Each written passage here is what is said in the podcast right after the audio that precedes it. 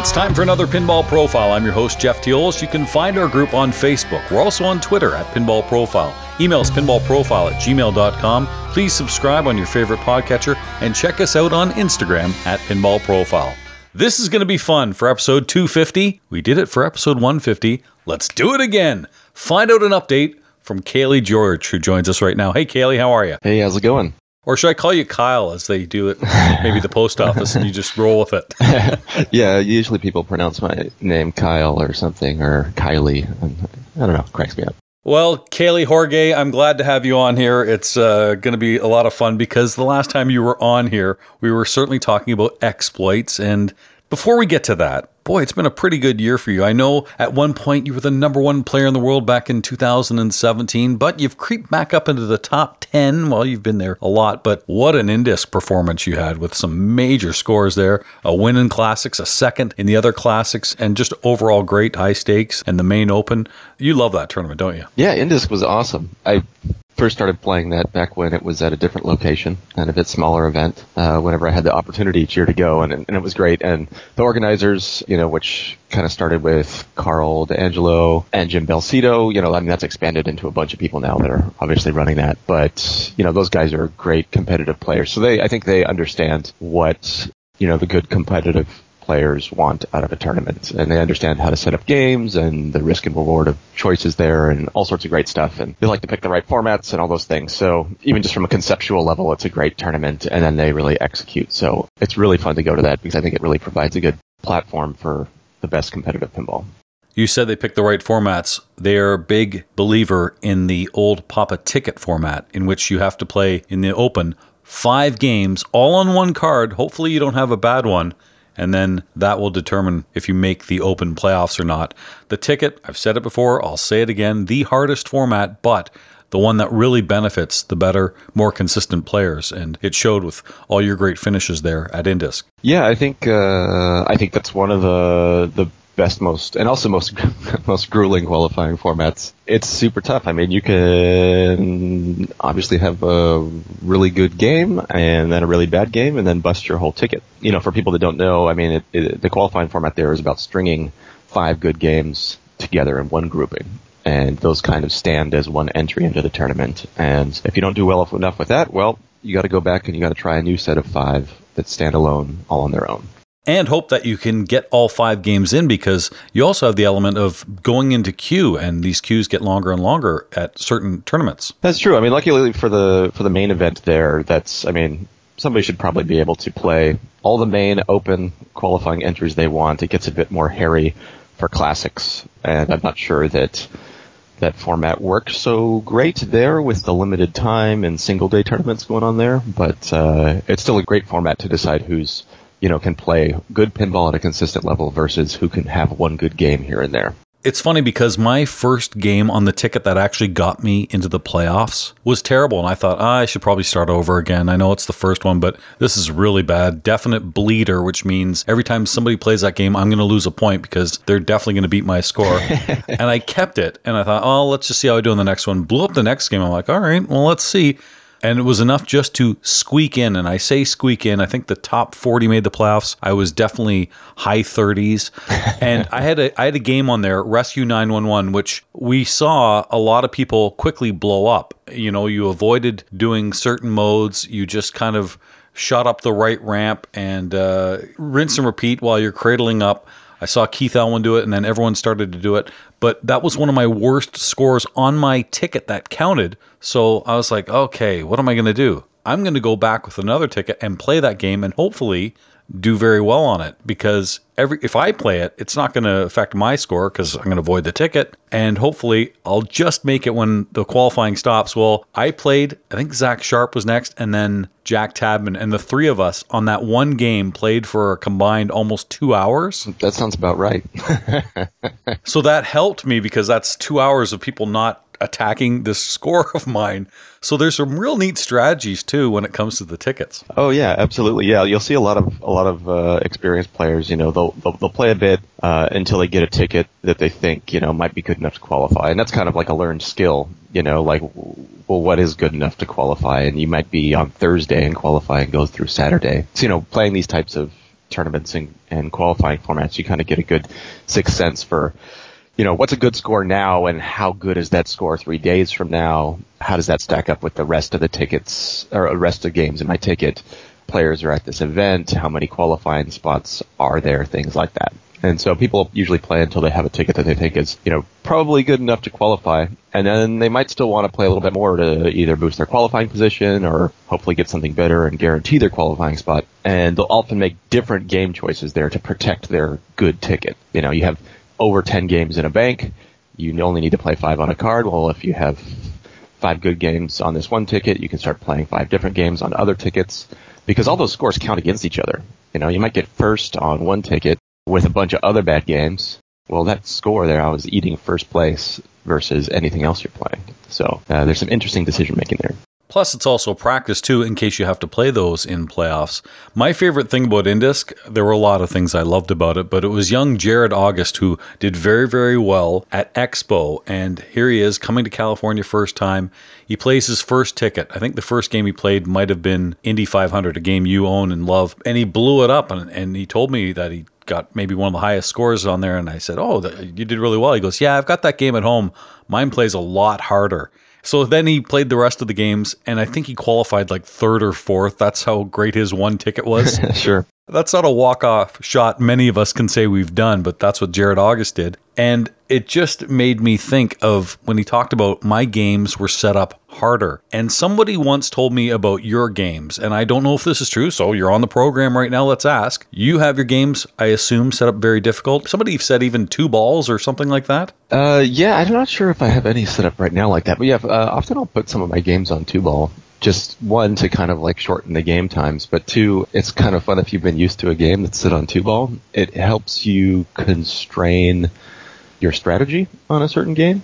So if you only have two balls, like sometimes you're thinking about strategy and a certain score target on a game and you're kind of thinking about that context with like the three bullets you have to spend to get there. You know, the three different balls it's going to take. Um, when you narrow that down and take one of those away and you're at two ball, you start seeing different parts of the strategy to get different scores and that can really help when you're in competition and you have like a house ball ball one. Uh, it's not so much that like, oh, I don't care that I got a house ball. It's more just like, okay, that doesn't necessarily impact the scoring strategy that I have, or it doesn't necessarily feel different or insurmountable to come back and reach certain score targets. Yeah, so that can be really great. And and setting games up hard, I think, is uh, really beneficial as well. The old Papa tournaments uh, for a few years there went pretty ape you know, setting up their games incredibly difficult to the extent that it was kind of egregious and not necessarily even competitive at times in their qualifying setups. But you know, that forced a lot of players, competitive players, to go home and set their games up uh, extremely hard. We're talking about like pulling out line posts, swapping flippers for shorter flippers, really tight tilts, really steep play fields, really hard rules installs. Um, once you start playing on games like that at home, you know, I mean, I, I can go up to any attack from Mars at any tournament pretty much and play it, and I was just like, wow, this plays easier.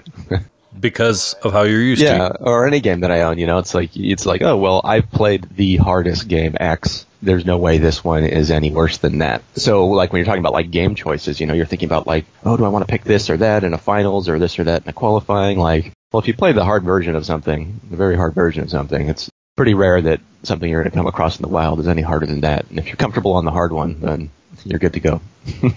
It's funny because I see newer players go to a tournament and they do very well in their leagues, let's say, or maybe on their home machines, and they go to a tournament where there are difficult setups and they're just cursing the games or not even so much their own play, but they haven't realized the games have been altered. Rubbers off, ball saves removed, center posts, all of those type of things. I remember going to ECS last year and playing Batman. I thought, okay, I can put up a decent score. And this is it's not a ticket, but you had to put up 10 good scores. So really it is like a ticket, right? Because you had to play 10 different games. For sure.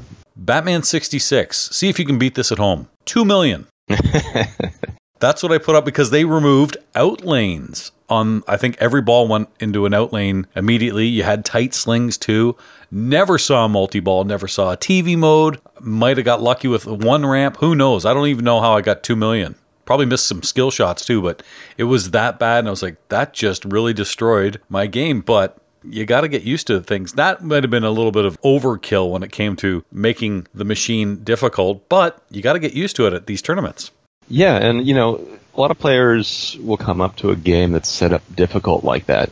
And, you know, yeah, most players, even experienced ones, they'll play a game like they're used to playing it at first. You know, you might be used to taking a certain skill shot or plunging a certain way, and then you kind of have your, like, rollout, you know, or what's your initial gambit for that game and then the game's set up different or set up very hard or something like that, and you get completely destroyed. Well, you can't look at that and say, okay, this game sucks or is set up terrible or whatever. You have to look at it like, oh, it's set up this way. What strategies do I have to play it different? You know, on Batman 66, that might be, oh, maybe you normally plunge to the pops for whatever reason. You know, maybe you start plunging super skill shots and loop past the ball into a cradle on the right or live trap it or something like that. And depending on which feeds are doing what, you know, you're maybe you're deciding that the only risky shot you're going to take is to start your major villain or something, you know, so you shoot Catwoman ramps and then the first out of control shot is up the middle to start that, you know, and you're going to be very calculated about when you start that TV mode off those right targets, you know, because that's going to send the ball out of control every time. You know, and there's certain players that might just be used to just like plunging away, shooting TV targets and, and that's it. It's funny because I have a game at home, ACDC, and when I play at home, I'm always going for Encore, which when I play ACDC in a league or in a tournament or a pump and dump, I forget how to play the proper way because I'm used to doing what I'm doing at home, and that might not be the best strategy.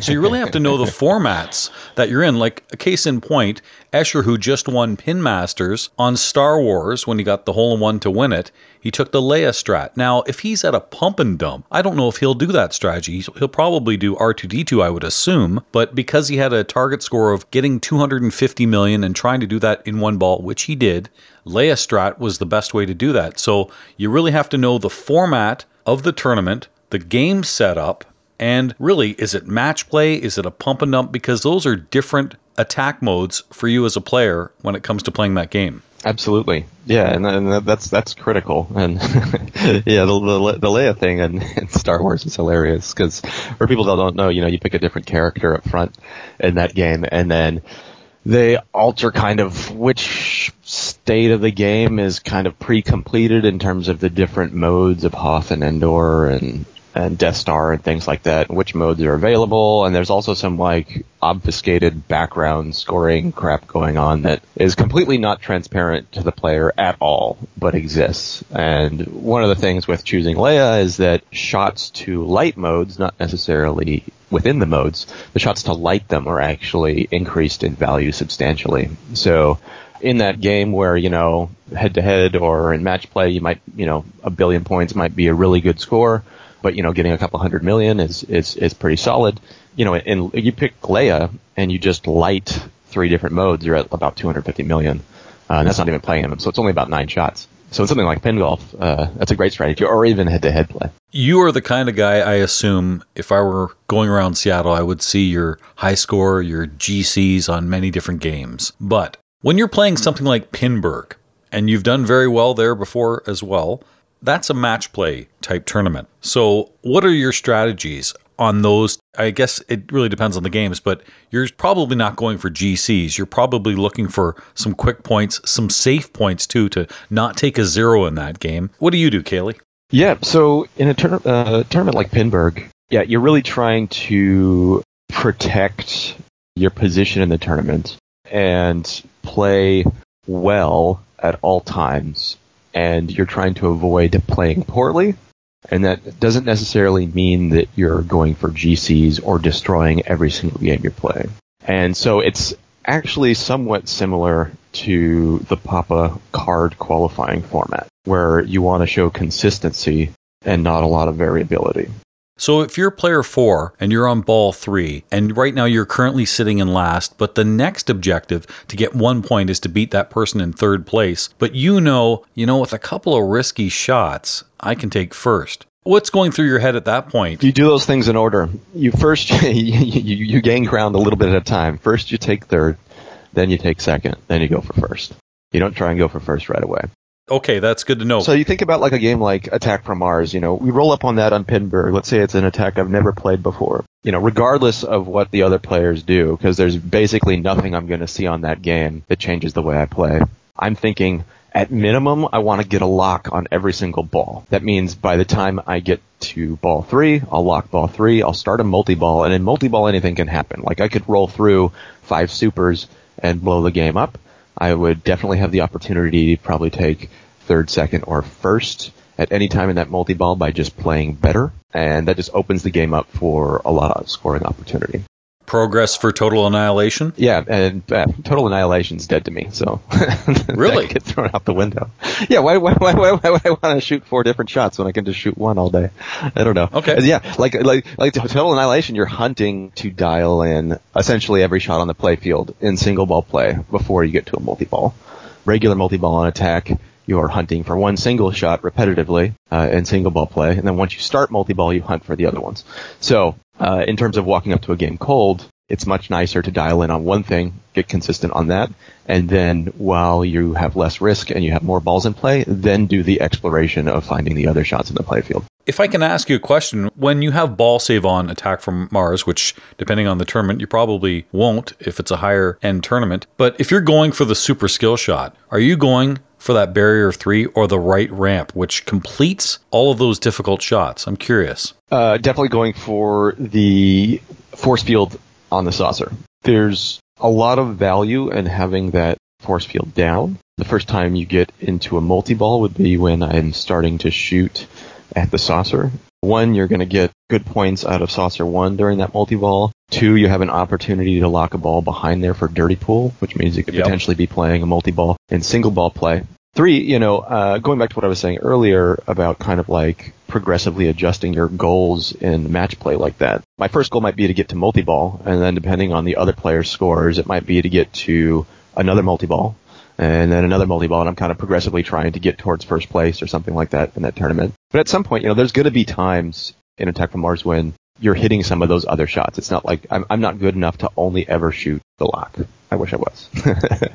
uh, but you know, at some point, you might only have a couple shots left to total annihilation. And at that point, then the risk reward totally flips. Okay? Like, then it's like, well, I've got six shots to start a multi-ball, but I've got three shots to start total annihilation. I've already played a bunch of multi-balls. I've felt out all the shots in the playfield. I'm going to go ahead and try and complete total and play that. Less shots, I know where they're all at at that point, you definitely want to try and pick it up with the highest hurry up value to start that mode. Uh, and if you've deleted the right ramp from that, then your possibility of getting a billion payoff on starting total annihilation is gone.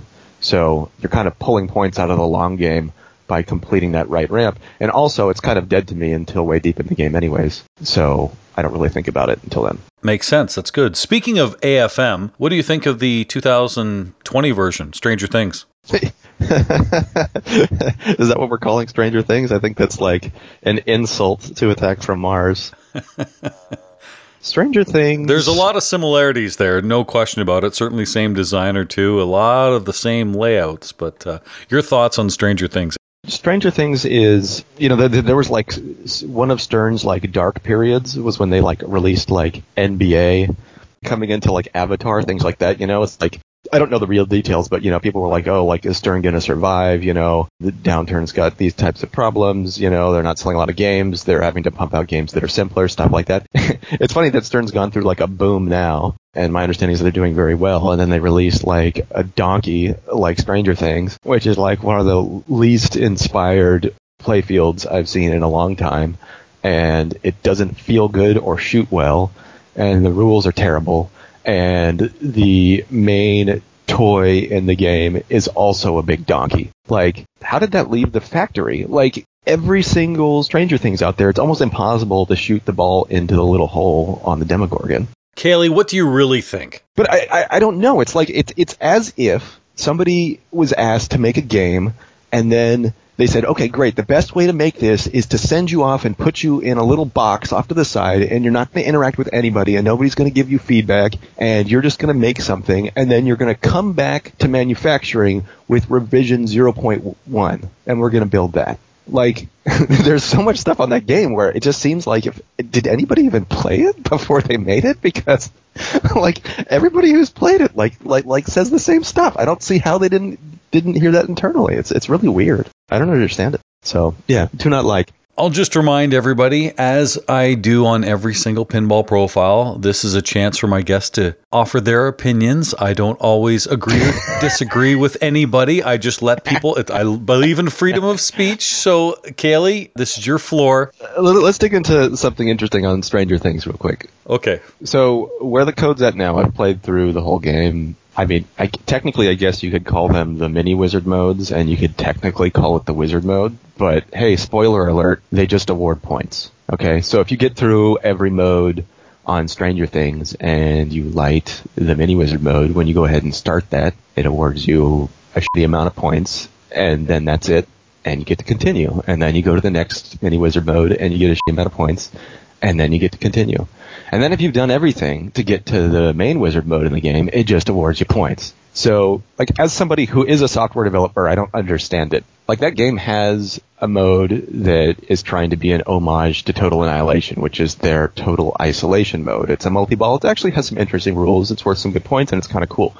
Why would they not duplicate that mode, essentially? Maybe put a scoring multiplier on it and lay it into those mini wizard and wizard modes for version 0.1 or whatever the code is at now rather than just ripping the player off with uh, with point awards. It doesn't make sense to me.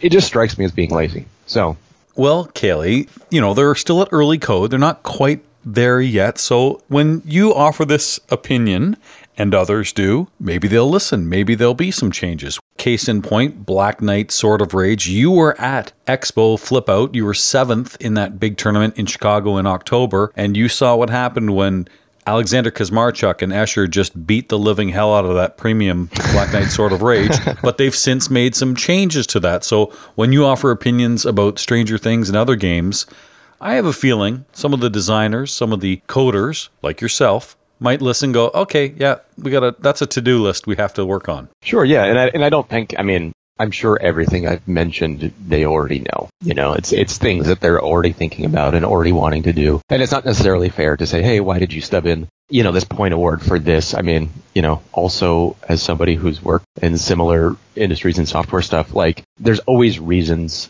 that you're doing certain things when you're shipping software. You have all sorts of different costs to weigh and you're always having to make hard decisions and you're trying to ship on time and you have to pick X over Y. You know, so that all makes sense. But it's tough when you know, in pinball when people are getting these games, they're going out there and, and, you know, the, the, the fun of a pinball game is, is the discovery of the rules. Uh, the adventure of finding your path through the game and discovering, you know, how to score well. And, you know, that you only get kind of a few shots to have a player's first time hands on with different modes or different games.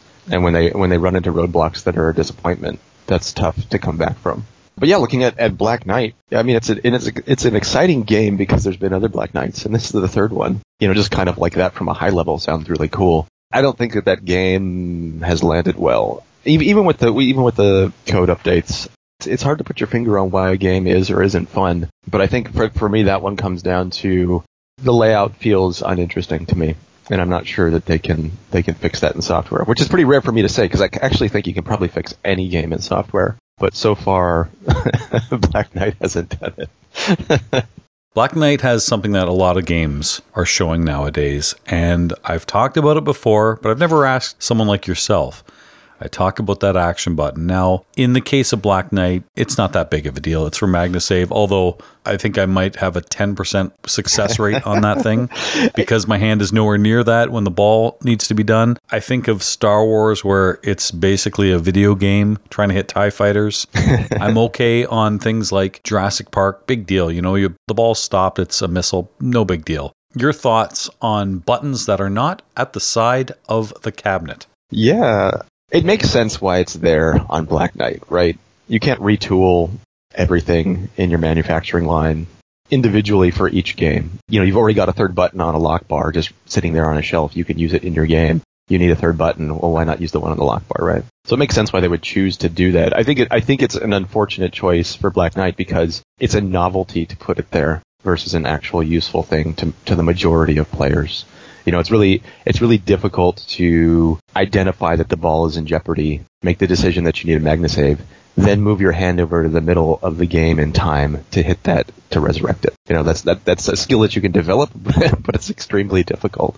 And so much so that it kind of feels like a ripoff because you almost feel like, oh, I recognized it was going to drain and I wanted to get the Magna save, but then I didn't have the time and it's in the middle and it's annoying and like, man, that just sucks. But but I think like there's opportunities there for that middle button to do cool things. I think it's less about it being a single action and more about it being an interesting choice for the player. I would have preferred to see that developed into something like getting a ball saved by the Magna Save uh, is worth something really cool. And I know that there's a rule now where like if you hit the Magna Save button and then it rolls over the right in lane switch, uh, it gives you some stuff. But it's not actually detecting whether there was a Magna Save. It's just looking for that circumstance. So you can shoot it by shooting a ramp or something and hitting the Magna Save and having it go down there and give you that stuff. But yeah, I just I, I just think that you know there's opportunities to dig into the creativity of what's going on with that button and turn it into interesting choices for the player rather than um, one-off actions. Well, tell me something. I know we've talked before about games that you feel should really benefit the skilled player versus some random luck. And when we were talking before about certain formats and lineups of banks, some EMs that may be all house balls certainly don't favor the skilled player, and there may be some luck. Think of volley. If you can plunge five balls on that game and not hit all three lanes up top, you're at a major disadvantage. I wonder in the last five years, we're talking modern games right now, what are some of those games, Kayla, you think really benefit the random or lucky player versus skilled player? Yeah, that's interesting. I, you know, I think like when you when you talk about which games are random or lucky. I think just that it takes it takes more time to determine who is the most skilled player on certain games than others. So if I look at if you look at older, say, electromechanical games like volley, those can determine who is the best player on them, say in a competitive format. I think just that a lot of people refer to them as lucky because if you played like one ball on them, it might not be the best judge of who's of who's the best at that game. But if you played a thousand balls on it, that'd probably be a pretty good determining factor of, of who's the most skilled player there. Now on a more modern game, it might not take a thousand balls. It might take only ten balls or only three games or something like that. Or whatever. That's probably a an exaggeration of the disparity there. Do you know that's a game when whenever it's in a pump and dump, I refuse to play it. As much as I love volley, and I just played it. In, I played it in league the other night. I put up I think 260, so a really good score. And obviously, in that game, I must have hit those lanes early on and then just start pegging off the targets. Hopefully, one at a time, as opposed to hitting two at once and not getting that extra 5,000 points. But at a pump and dump, I refuse to play it because of the, I don't want to say luck factor, but if you're not getting that center lane and maybe going up, hitting the pop and going back up and down and up and down and getting a few points that way, forget it. I look at all the scores at pump and dumps for volleys and they're all kind of 130 is a decent score if you're playing in match play, let's say, but it might not even make the top 50 in a pump and dump. Absolutely. Yeah, and you know, I mean, there, there's things there which, like, I think one of the things that makes some of those older games feel feel lucky is that, um, you know, the, the ways in which you might score big sometimes seem to come down to things that uh, were not necessarily in the player's control, or maybe just like physical random chance that opened up an opportunity for for bigger scoring. Um, you know, you plunge on volley and you get some of the rollovers, but maybe you just need that one and you get some pop bumper action and it throws it up and oh my, gosh, all of a sudden on ball one you've completed all the colors, you know, and that was just through, you know, some nice chance through the pops or something like that. And I, and I think where you see some of the, the common threads with that in modern games, uh, where I think they do favor quote unquote some luck or require more games to determine who is who is better are, are the games that have leveraged things like scoring multipliers in ways that can be activated repeatedly without player intent. So look at a game like Stern NBA. Um, you've got mul- scoring multipliers on the MVP drop targets, which are kind of straight up the middle of the playfield, and they can be hit by the ball just exiting where the plunge is in the pops. So you can have a player who's like down against another player. They get into a multi-ball. Uh, they're about to shoot a super. Ball randomly hits MVP, starts it. They weren't trying to do it. They hit the super jackpot. Everything happens to drain out at the same time. Oh, look, they won by 100,000 points, right? And that's just because they got a double super. Were they trying to get a double super? No. Did they just randomly get one? Yes. And I think that's unfortunate. You know, you see, like, I think one of the really cool things that uh, the guys at Stern have kind of developed over the last years is realizing how cool it is to do, you know, set up risk and reward in games based on multipliers, you know? You see Batman 66, you can like determine where you want multipliers over the, all over the playfield. You can get playfield multipliers and multipliers on top of multipliers, and that gets really exciting, and that's probably, you know, like the apex of like crazy multiplier choice. Uh, and then you have something like Star Wars where, you know, you're determining where you want at the playfield and you're selecting which multiplier is where, but at the same time, balls randomly hitting some stupid stand-up grid like boost the value. Like you can watch two players play play that game, and when somebody can be at 40x playfield and somebody can be at 2x, and they've essentially done nothing different. You know, it's just like how flaily they've been against some like stand-up targets, and that's bullshit. Kayle, you've been a top player for so long, but do you see the end of days coming soon? Because this year you turned 40 and it's all about the youth now. Oh, ouch. hey, you know, Indisc shows I'm still relevant. So I'll just leave it at that. But what do you think about all these great young players? I mean, look at that expo alone, the top four all under the age of 19. Yeah, well, I, I think it's great. It just shows that there's, um, you know, a whole new generation of players that are interested in pinball. You know, and, and pinball's great. It's not about age or, you know, sex, uh, anything, uh, race. It's, uh, you know, it's about people enjoying games, uh, playing them well. You know, and we're starting to see a lot of players from all sorts of different walks of life and age uh, in the competitive community, and I think that's really awesome. And it's really cool to see, you know, these young players who are extremely talented getting the opportunity to show off uh, their play.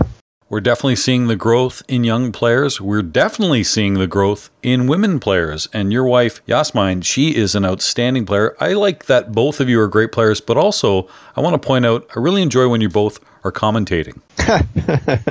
yeah, it's always fun. Uh, commentary is great. Usually, uh, you know, I'll get on there, and about 30 minutes later, the hook will come in and pull me off the microphone uh, for bagging on the gameplay too much. But uh, you were calling shots, I noticed during Pin Masters. Oh yeah, I don't know. Sometimes the sixth sense pops up, and uh, you know, you're seeing 10 bounces ahead. It's always nice to call it out when somebody's got about five seconds left in their ball.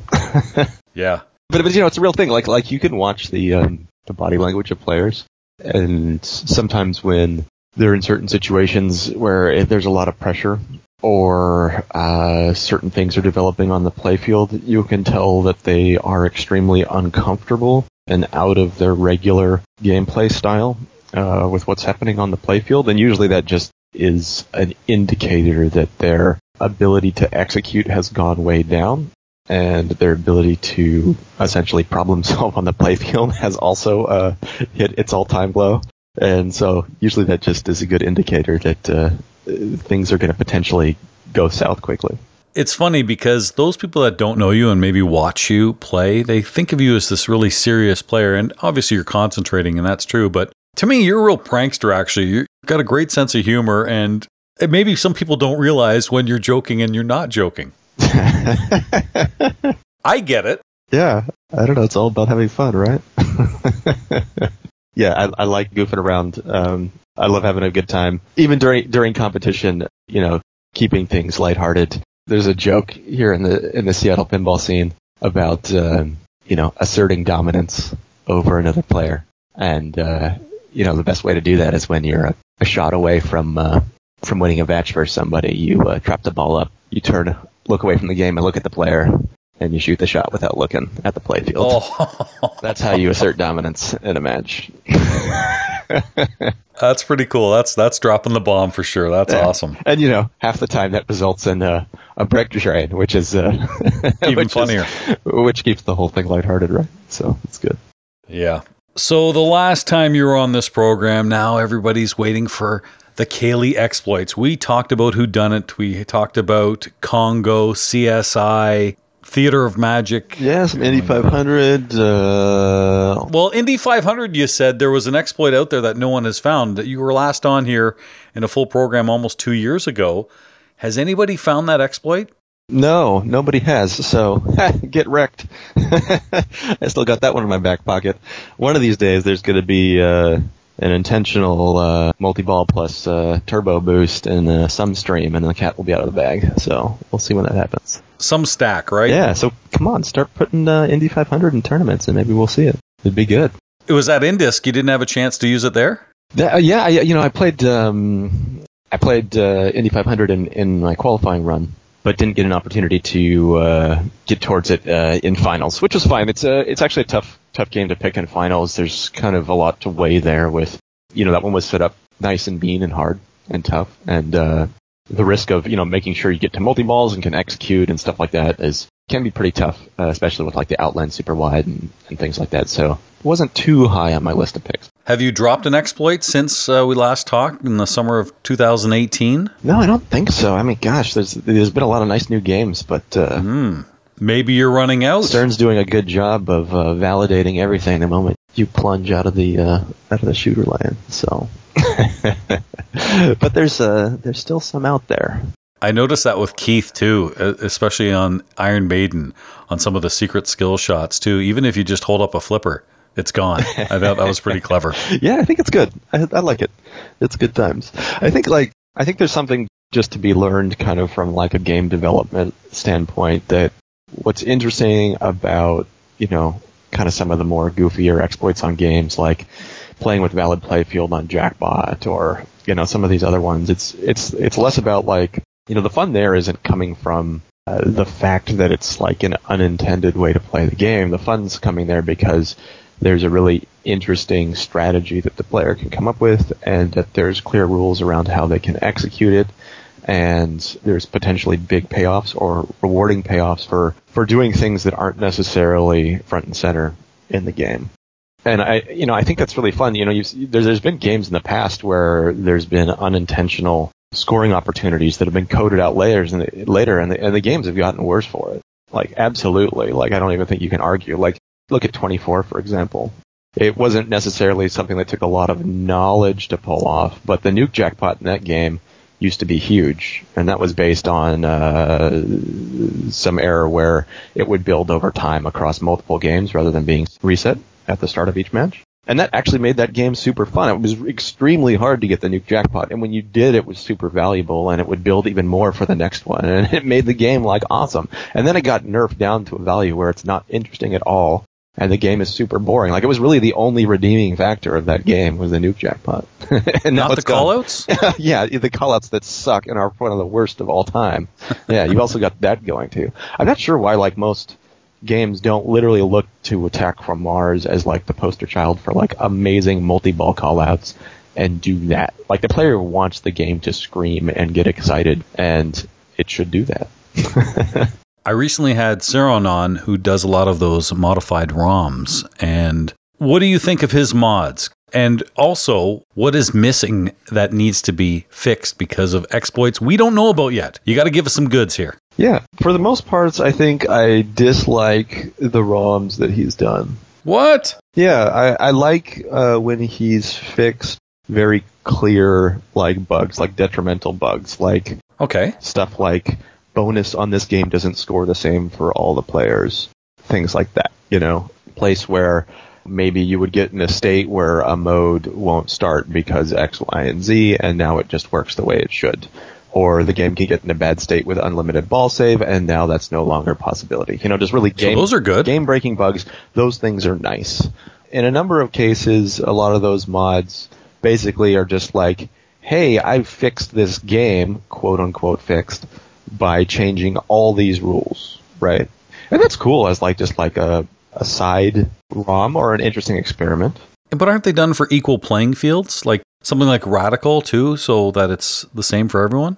Yeah, so so that's you know there's stuff like that, like again, like giving the option for a ROM where there's a fixed jackpot or something. That's cool. That's fine. No problem with that. What about sudden death on roller games? Because I mean, that's not fair if somebody gets sudden death and the other person doesn't.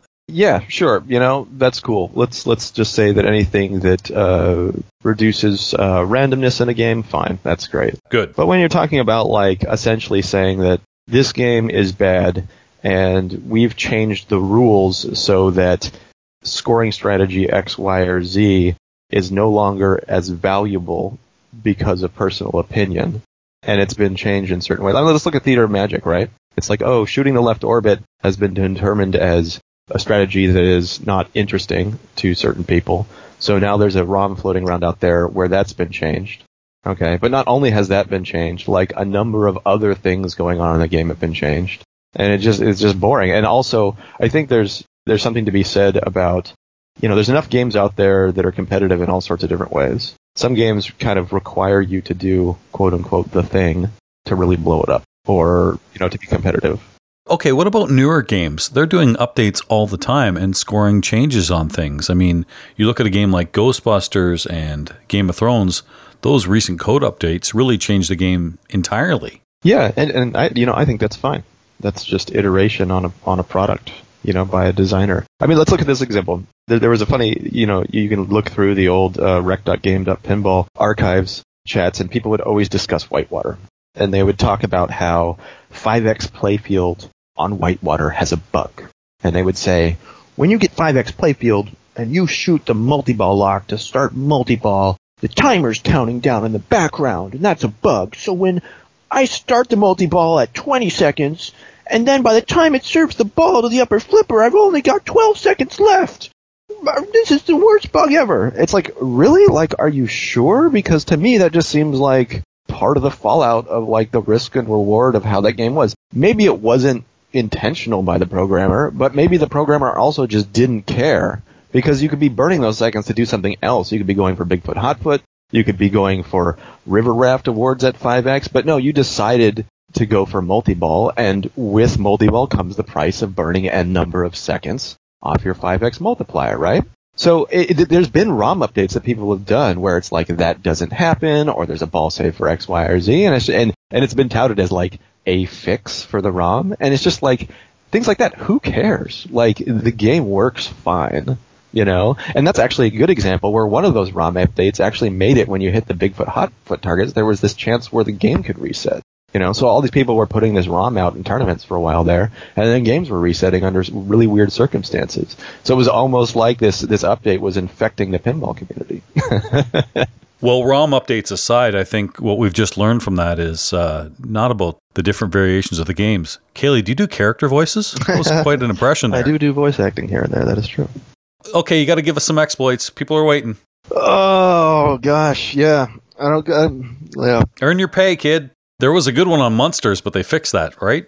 Yeah, that's right. I should stop. Uh, I should stop telling people about the goods and all the good exploits that are out there. There was a great one on Munsters where uh, you know, you light these super jackpots at the uh, at the collect on the left, and when you shoot it in there, you have an opportunity to cancel it by holding down the lock bar button because uh, you know uh, you may want to stack more supers, which makes them more valuable, and wait till later to collect them. Well, there was an exploit where you could uh, shoot it in there, and if you held down the button and canceled it at the right time, they would remain active, but you would still get their reward.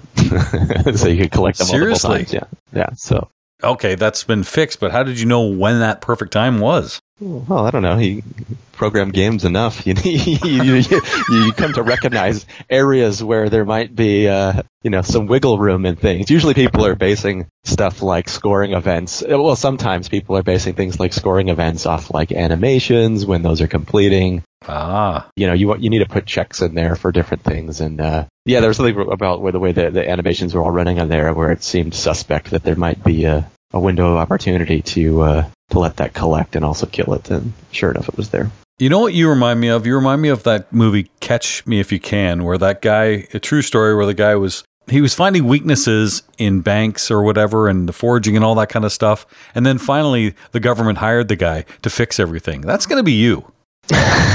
yeah, I guess. I don't know. I, I, I just really, I think what I enjoy most about those type of opportunities in games is really just the discovery of interesting strategy in pinball. And, you know, it doesn't have to be an exploit or something unintended, but I think that's what makes a lot of games really fun is being able to kind of look at the rule set and figure out the things that you think are best when you uh, weigh risk and reward and you know come up with your strategy about how to execute there you know there's something interesting actually about uh, it, I can't really put my finger on with Iron Maiden I think it's a really good game that Keith put together. I really like the rules. I like the playfield. I like everything there. There's something about that game where it's extremely well balanced.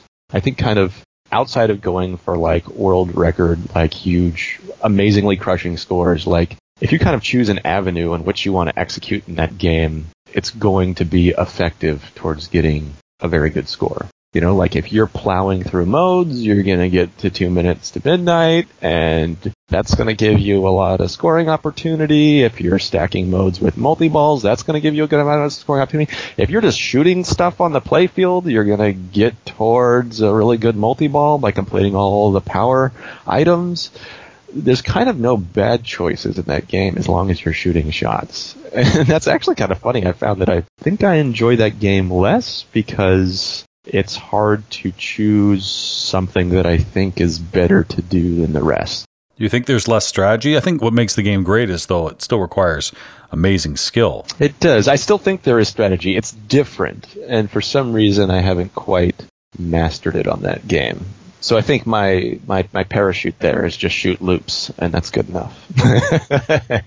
Way to poke the bear, Kayle. I'm dying to see the next time you and Keith play each other. oh, well, he'll just destroy me as usual. So, yeah, I don't know what my winning average is versus him, but I think he beats me 8 to 1 or something, so that's fine. Join the club. although, although most of us don't have the one. Anyway, all right, let's talk some other exploits. One of the all time greatest games ever, you see it on the top five of Pinside, if not at the top sometimes Monster Bash. All right, what's up with Monster Bash, Kayle?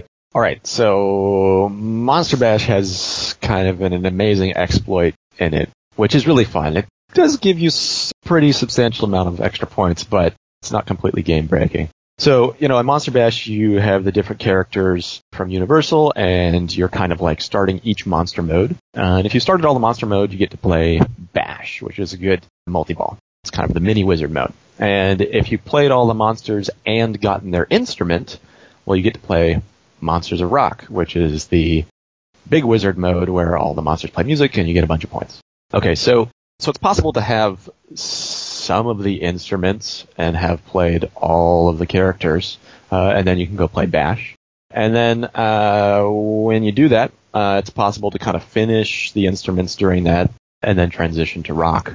So with Frankenstein's character, he plays a multi-ball and you need to bash him enough times to collect his keyboard. Well, if the multi-ball is over and the keyboard has not been collected, then Frankenstein will give you an opportunity to kind of like continue his mode in single ball play to try and give you a last chance opportunity to get that keyboard. Well, the game state you can set up is play every monster except Frankenstein.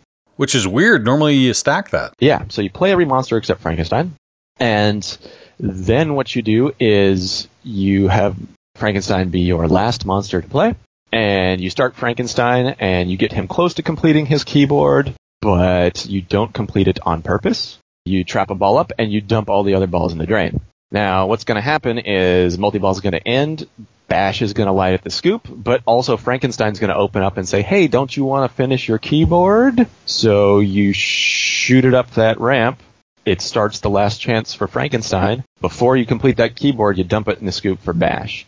Now the state that happens there is, a lot of people don't know, but you can collect multiple keyboards during Frankenstein's multi-ball. Well, now you've stacked Last Chance Frankenstein with Bash, which means that for the totality of Bash, you can collect as many keyboards as you want. So you can jack the number of keyboards way up. Then when you go into Rock later on, you get an extra payoff of 5 million per keyboard and you get a big payday. Holy cow. So, you want to see how you get 35 keyboards in uh, Monster Bash. That's how you do it. I can't believe that hasn't come out in all the years that Monster Bash has been around, but I guess it's because people go for that Frankenstein right off the bat to try to stack it with Wolf or something. Yeah, absolutely. You know, and there's, uh, you know, kind of there's not, uh, people are getting pretty good at kind of eliminating a lot of the big exploits, but there's some fun stuff that's been left in in a lot of games, uh, even some of the new ones that lets you get into, there's some like very rare opportunities where you can stack different things with stuff that normally seem like they can't stack. Like on Batman 66, you can stack your TV wizard modes with villain escape, which seems impossible to do up front but under the right circumstances, you can make it happen. And actually, uh, Raymond, Raymond Davidson figured this one out, which is great.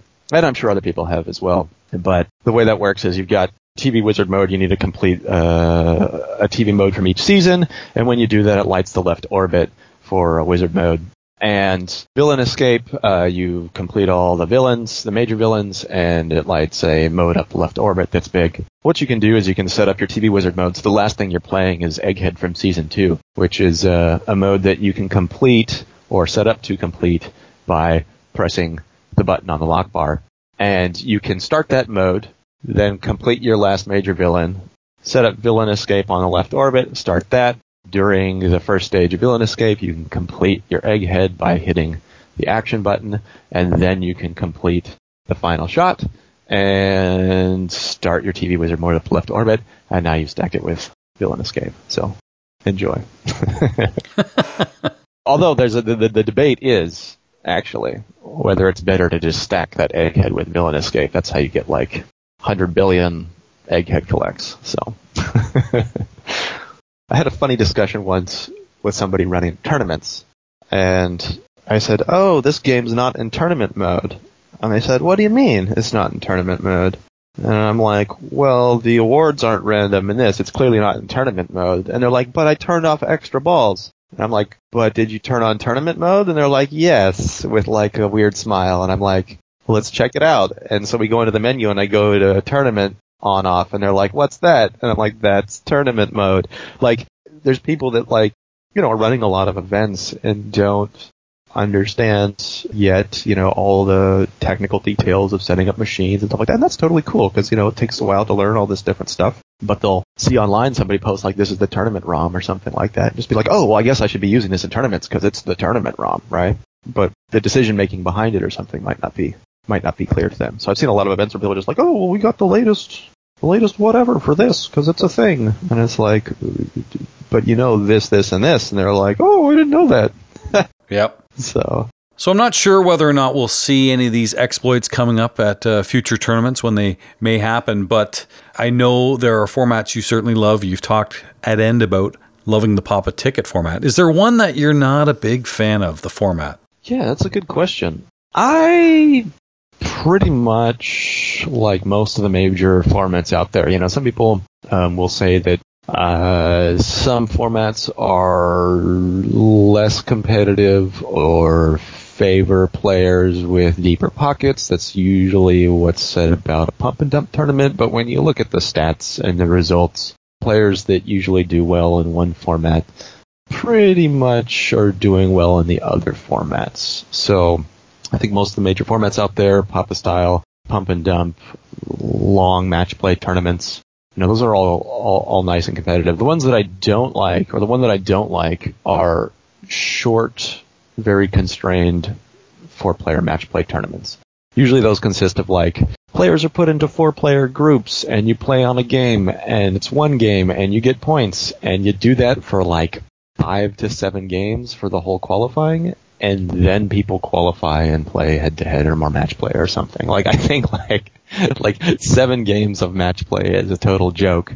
That's like as if like we decided to decide who qualifies at Pinburgh after two and a half rounds or two rounds. You know, like that seems ridiculous. In that scenario, are you talking about that match play being set up Swiss or the better players play the better players or random, which I find you can get lucky depending on who you play? Uh, yeah, I've, I've, played I've played both ways. Most of the ones I seem to encounter are set up the Swiss style, where you're playing the players that have a closer point total to yourself. But I don't I don't think it really matters. I just think with that amount of data, so to speak, it's less conclusive, and there's a lot more value placed on the random picks of game in that event because you're not necessarily going to play all the games usually at a location there and some players are going to align with more or less playable games. Usually, formats like that are run on locations and not at like a dedicated weekend tournament that's being set up. And so that often means that there are games in various states of disrepair. So you get on a game that's just funky or broken in some way, maybe even just minor, and that all adds up to making that experience, I think, less desirable. You want to talk about a format where you play random games? That would be Flip Frenzies, which are really huge. Have you played many of those? I've never played Flip, uh, Flip Frenzy. I remember it being discussed, and I've read about it. it, it you know, I don't know if this is the case, but the only place I ever heard of it being played in the past was in like Japan. And then now I hear people playing it around here, and I just don't see the appeal. Like, it seems like the biggest, like, I don't know, just like, I don't know, donut of a tournament. Like, you just like spam games and then somebody wins? Like, Jesus. Like, I don't know. Uh, yeah, I can get what you're describing. I find the perfect Flip Frenzy match, dedicated time, and probably a minimum of two and a half hours. Okay. Okay. And then you have to have a playoff format. Have to, have to, have to, because unlike Swiss, you could be playing whomever. You could be playing whatever machine and playing that several times. If there's a mix of newer and older games, you might be stuck on a newer game. Like imagine you and Zach Sharpe playing Batman 66, both playing long game. Well, you guys might be on there for 45 minutes while other people have played eight games. Yeah, I just think uh, like, like pinball should celebrate playing pinball, right? One of the reasons that the WPPR system is designed the way it is is that it intentionally tries to make sure that there are none to very few reasons why anybody would ever choose not to play a tournament, right? Like you don't want it to be that like if you do poorly you are damaged in the ranking system, right? And then people decide not to play. It's really interesting in Flip Frenzy, like that there is a point in a game where you decide to dump and stop playing because you don't want to play this match anymore, you want to move on to another one? Like, what? I don't know. That's. Kayle, you're the kind of person who would never, ever, ever concede, ever, because you know what you have in your skill set. Other people might play in a flip frenzy and see what somebody does on ball one and go, um, that's my all time high score. I can never beat that. But that's you know maybe a defeatist attitude but it, it is also a reality and especially given that type of format where you're not rewarded for the more games you play because you still have to win versus lose but getting stuck on a long playing game that you know is a loss yeah sometimes it's best to count your losses there and move on yeah there's just like there's just too much like weird gaming of the format going on there and, and admittedly i have not played it but you know, reading through the formats and watching how they've played out, I mean, you know, are are people doing stuff like aligning themselves in line with bad players? You're dumping games against good players. Like I don't know. There's like way too much like strategy going on outside of actually playing pinball versus somebody else. It just doesn't appeal to me. I do two things. We hide the standings and also hide the queue so you don't know who's up next. Yeah. That's a good way to do it. And again, the playoffs. But I think you'll try it one of these days. I'll be curious to hear when you do try it. But uh, I look forward to seeing you soon. I can't thank you enough for coming on the program. It's been great talking to you for an hour here. And hope everything goes well for you, buddy. Hey, thanks for chatting. It's been great being on. And uh, yeah, have fun. This has been your Pinball Profile. You can find our group on Facebook. We're also on Twitter at Pinball Profile. Email us pinballprofile at gmail.com. Please subscribe on your favorite podcatcher and check us out on Instagram at Pinball Profile. I'm Jeff Teolis. Like and subscribe.